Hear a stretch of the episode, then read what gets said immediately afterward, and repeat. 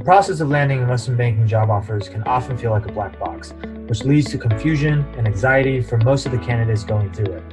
Hey, my name is Sam Shaw, and I'm the founder of Wall Street Mastermind. I've personally coached numerous students on how to successfully break into top tier investment banks, including Goldman Sachs, Morgan Stanley, JP Morgan, Centerview, Evercore, and PJT Partners, just to name a few. On this podcast, I'm going to help you demystify the investment banking recruiting process by sharing what the clients of Wall Street Mastermind have done to get results like these. Enjoy this episode. Walk me through the other thing that you worked on then. Walk me through the DCF. You said something that kind of caught my attention. You said to build a discounted cash flow model for a company that hasn't sold any products yet. Is that what you said? Yes. Okay. So they're pre-revenue. Is that right? Yes, they are pre-revenue. Okay. So how do you build a DCF for a, a company that's pre-revenue? Um. So for to build a DCF that for the company that is pre-revenue, I project like the revenue of this company out to 10 years from revenue down to on the way down to free cash flow and apply a very high discount rate to account for the fact that like they are very risky and they haven't had like a real business model yet to derive their current values. And um the revenues for this company currently is, you know, like non-existent, but because this company have strategic plans and strategic decision, decisions, we look at you know research equity research reports of comparable companies to see how much units it will sell in the future and how many retail stores it will reach within 10 years to you know derive the current value of the company.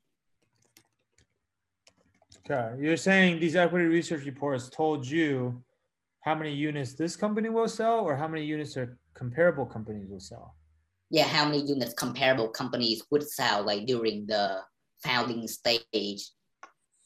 And so how do you how do you go from what the comparable companies are going to sell? How do you go from that number to what this company is going to sell? Because they're not the they're not the actual company being covered by the research, right? Yeah. So um so to do that, like we have to rely on a lot of assumptions. Like first of all, like what we do is just simply estimate the units that it will sell, and then like we speak with management like to ask them like, okay, like what, how many units are you guys trying to manufacture this year, and um, what kind of retail stores are you guys trying to distribute your products to? And um, we also look at the size of the market, like to kind of like estimate the growth, the revenue growth rate for this company. Okay. Yeah. Okay. Um,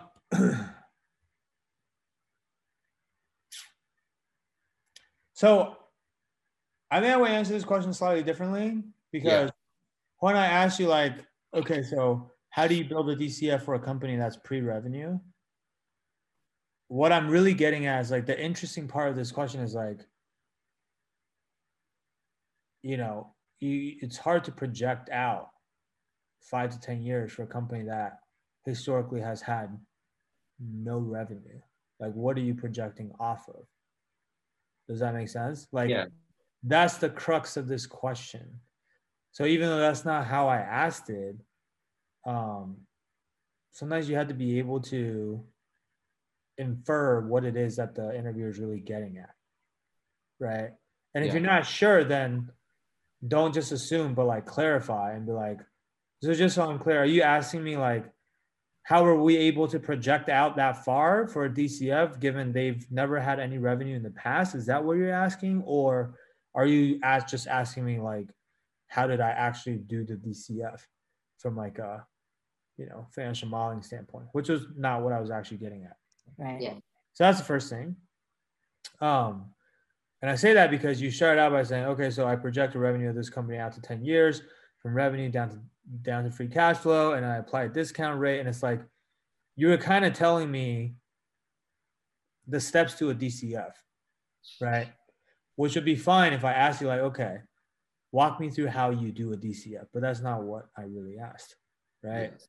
So I would like skip that, but I would just say, um, once you clarified uh, what he's really asking, let's say it's the fact that well they don't have any revenue, so how can you do a DCF?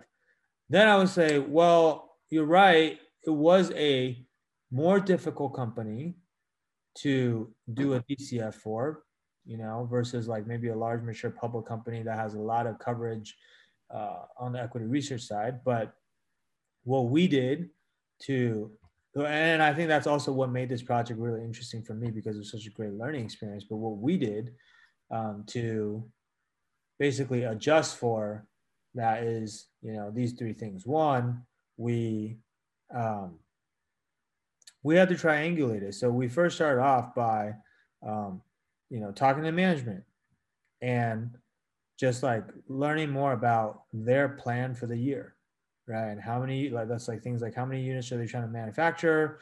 What kind of real retail stores are they trying to distribute uh, distribute their products to? Um, just asking those types of questions so that we can actually do a bottoms up build for revenue, right? Second thing we did in addition to just talking to management, is we also looked at um, the rest of the market, right? We pulled equity research report. We looked at the rest. Uh, we looked at other comparable companies in the space and how much they're selling. We looked at the overall size of the market. We looked at how quickly the market's growing, um, and then we made some assumptions about this company's market share within that market, and whether they're gaining share or they're losing share or whatever. Like that's more of a tops down approach right yeah so if i know the company's going to be 100 million dollars and i know we're going to be 10% of the market that means we're going to should be able to sell 10 million dollars mm-hmm. right and if i say like the market stays the same next year still 100 million dollars but i'm gaining share and next year i'm up to 15 uh, 15% of the market then next year i should do 15 million right so it's like that's more of a tops down approach to projecting revenue right um and then so now I've done a bottoms up, I've done a tops down, and then like again, just like I said, because it's good to do things in sets of threes. Maybe the third thing you did is like, you know, and the last thing that we really had to do for this DCF is we used a very high discount rate because it's just such a risky business. It doesn't have a track record. Um, they don't even barely have a business model yet. And so that was the third adjustment that we made to make sure that we got to a value that was conservative enough. And so if you do it that way, then like, you know, I just gave you three reasons and then maybe add a concluding sentence like, um, and so that was how, and so that was how we approached the DCF for this pre-revenue company. Yeah. Gotcha. Because again, I noticed like when you finish answering my question, like it kind of felt like there was like this um, abrupt ending. Yeah which you do a lot. Does that make sense? Yes, gotcha. Thank you. Thanks for listening to this episode. Interested in discovering how you can get personalized one on one coaching from Wall Street Mastermind to help you beat out the massive amount of competition out there? Head on over to www.wallstreetmastermind.com slash apply. And the street is abbreviated to ST, so it's really wall, stmastermind.com slash apply. And our team looks forward to speaking with you.